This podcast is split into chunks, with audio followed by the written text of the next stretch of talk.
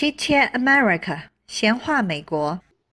Hello，大家好，今天又请回了我们的言语语言治疗师 Sam 来给我们做节目。哎，大家好。那 Sam，你能不能介绍一下，就是你在做英语的教学？对英语教学的话呢，因为我我现在做的英文教学主要是针对，其实就就是刚才讲的，就是说有一些有一些华人，他们比如说像想做 entrepreneur，他们就是绿卡或者是身份拿到，他们想做一些 entrepreneur 的，那他们不知道 where to start，然后他们确实在语言上或者发音上或者他们有一些这种不清楚的，就是说，他这个假如说前面是一个很大的一个 jungle。不好意思，因为我的孩子很小，在在外面，他在 啊，没事。就它是一个前面是一个 jungle，，那你需要有一个人带着你，有个有一个 map，对吧？带着带着你可以至至少我不见得懂他的这个专业内容，我可以告诉他，OK，在哪里到哪个地方去，可以给你一个引导，哎，同时的话呢，就是说我可以呃帮助一些华人，就是在最短的时间内用科学的方法去 get rid of their accents，就是把他们的口音给口音哦，口音去掉，嗯。嗯，那么您跟那个呃通常嗯的这种英语教学是不一样的。第一，不太一样，不太一样。对，第一你是给他的是职业语言的培训。对对对对，嗯，因为因为这个跟我的专业背景有一定的关系吧，就是说呃，因为像美国人他也可以教英文，对吧？美国人教英文按理说他是比较地道的，但是问题就在于美国人他学英文和教英文呢。他们没有办法站在一个移民和一个外国人的这个角度去考虑问题，就像鱼，它可以教你游泳，但是他不知道自己怎么游泳的，对吧？对，所以说呢，这个就是我们外国人的话呢，尤其是有一定的专业背景的这种外国人呢，那知道这个这个的原理是什么，怎么样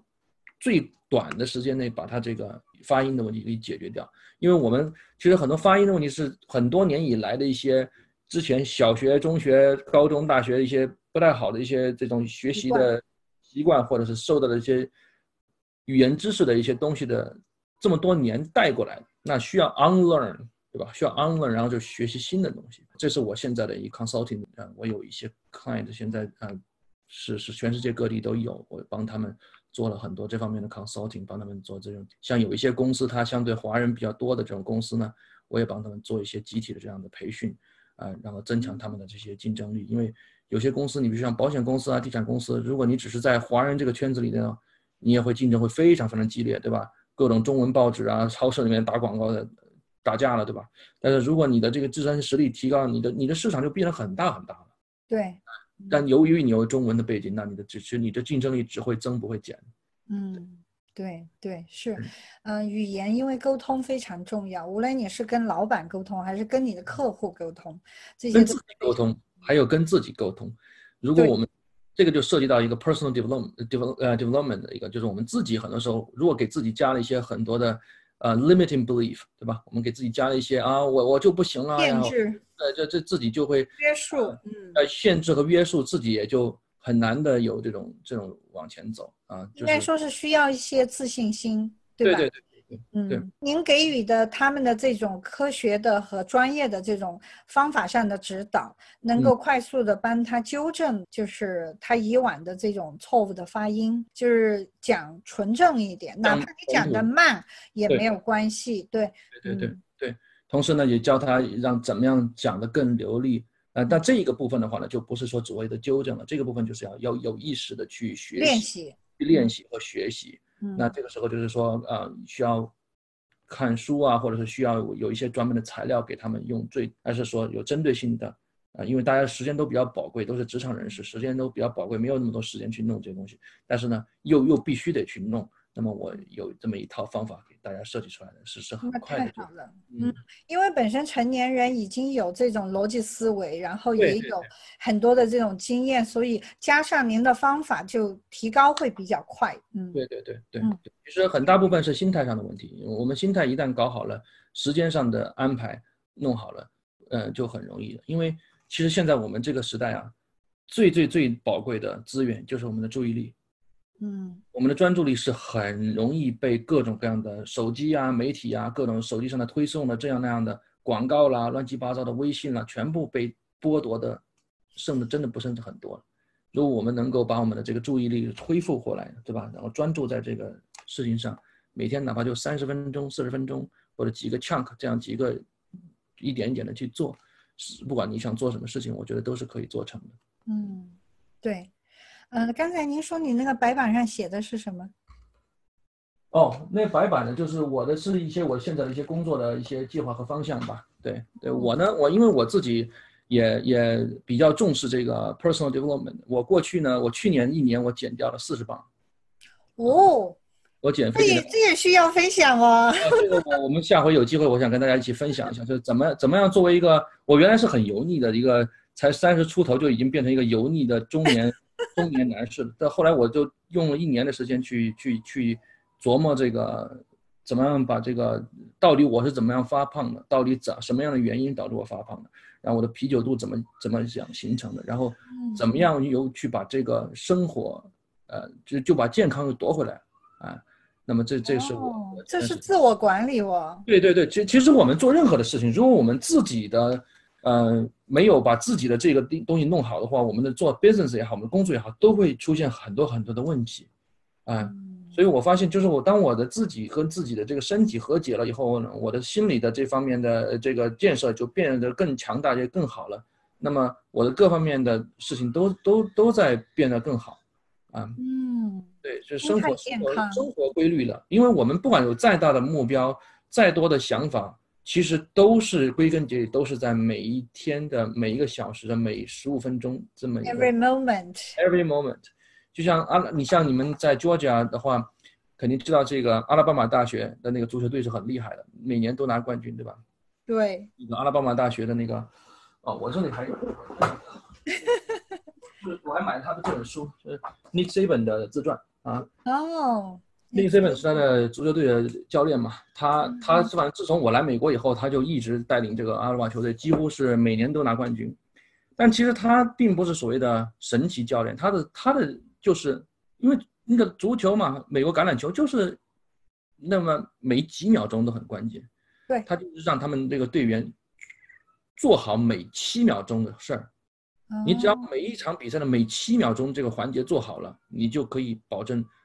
一环扣一环，一环扣一环。但你知道中间有一个七秒钟没有做到，对吧？就像我们开车的时候，开车开这七秒钟我打个瞌睡，很有可能就就不行了，对不对？嗯哎，但是任何事情我们都严肃对待，把每一天的最小的 minimal 的这个 unit，最小的这个单位做好了。比如说我们每天准时早上早起、早睡早起，每一顿饭我们都吃的健康，然后你的身体也会跟着就会回馈你，就会反馈你的身体就会跟着就会变好了。然后你的身体变好了，你就有能量，你就有能量去做更多的事情。然后你做了更多的事情的话呢，你的效率就会更高，你的你就会变成一个良性循环。相反，如果我们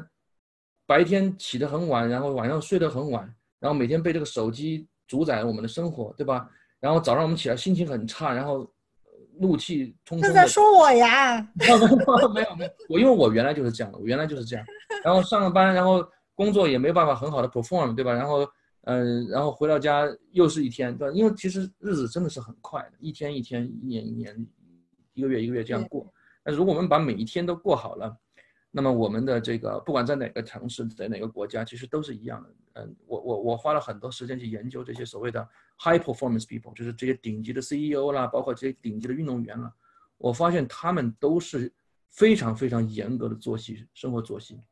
啊。我刚才就想说这个问题，就是您说到的这种作息时间的管理和这个自我的这样子的一种管理啊，真的是，呃，这就为什么说，你看，为什么有些人他有那么多时间做那么多事一天，而我们有些人就是总是总是说没有时间做这个，没有时间做那个，那为什么多数都是这些成功人士，他们一每一天从早上有的可能四点多钟就起床了，然后就是去 work out，去去锻炼，然后接着一项一项的工作就开始了。我看过那个比尔盖茨，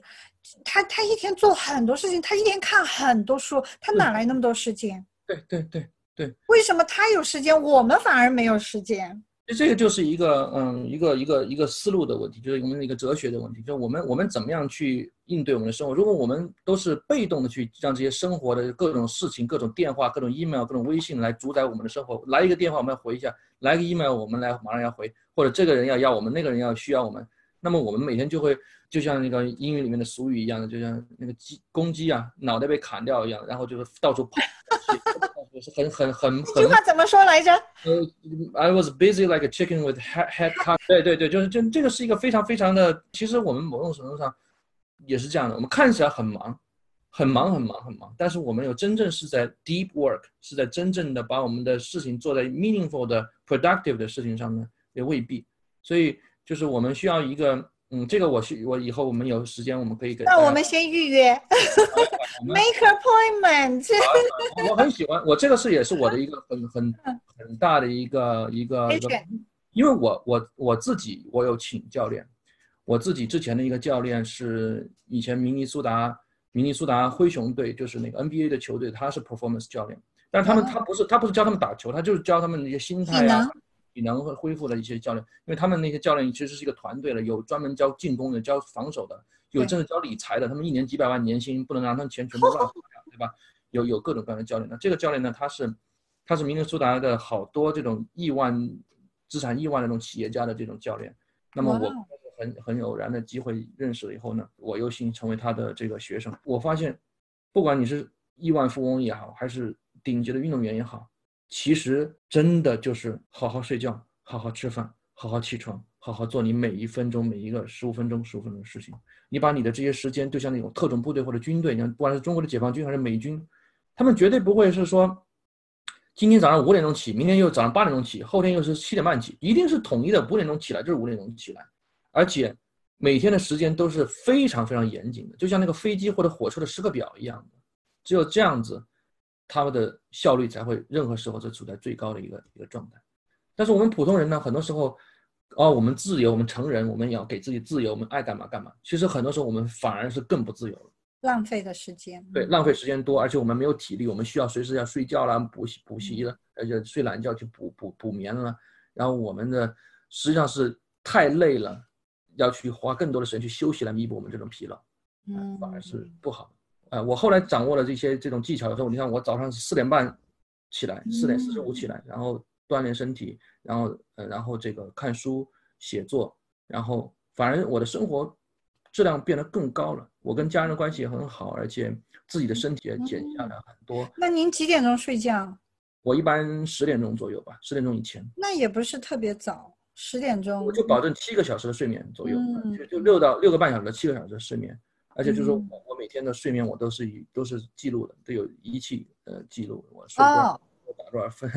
然后我的这个体重我也是每天都监控的。如果有个 app 哦，你是说那个手机对呃手表？智对智能手表和智能的那个秤，然后那个那个它会。每天每天，因为我对我的体重比较敏感，我如果今天胖了一点点，那我就想，我昨天是不是吃了什么东西？可能